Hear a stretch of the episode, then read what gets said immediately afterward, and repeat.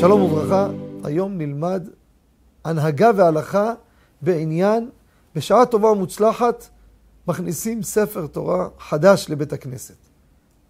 כמה זמן צריך לקרוא בספר תורה? כמה זמן?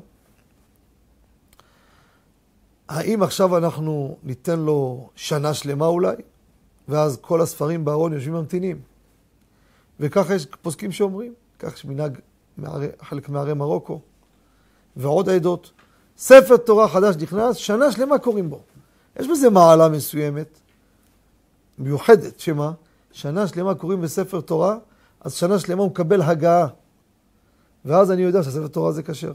כל ספר תורה שנכנס קיבל שנה, אני רגוע. אבל אם קוראים בו פעם ב... שמע, דילגו כמה פרשיות, אולי בפרשיות האלו לא חסר מילה, מאיפה אני יודע? אז שקוראים בו כל שבת, קיבל, יש בזה מעלה חשובה. אבל הפתרון הזה לא תמיד עובד. יש מקומות שיש כמה ספרים חדשים, יש אנשים שלוחצים וכולי וכולי וכולי.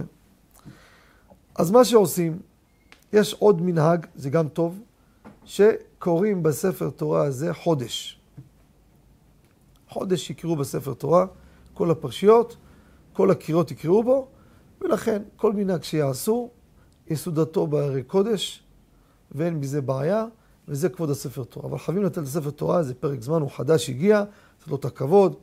להבדיל, כמו חתן, מקים בית, שבעה ימי משתה, מלך.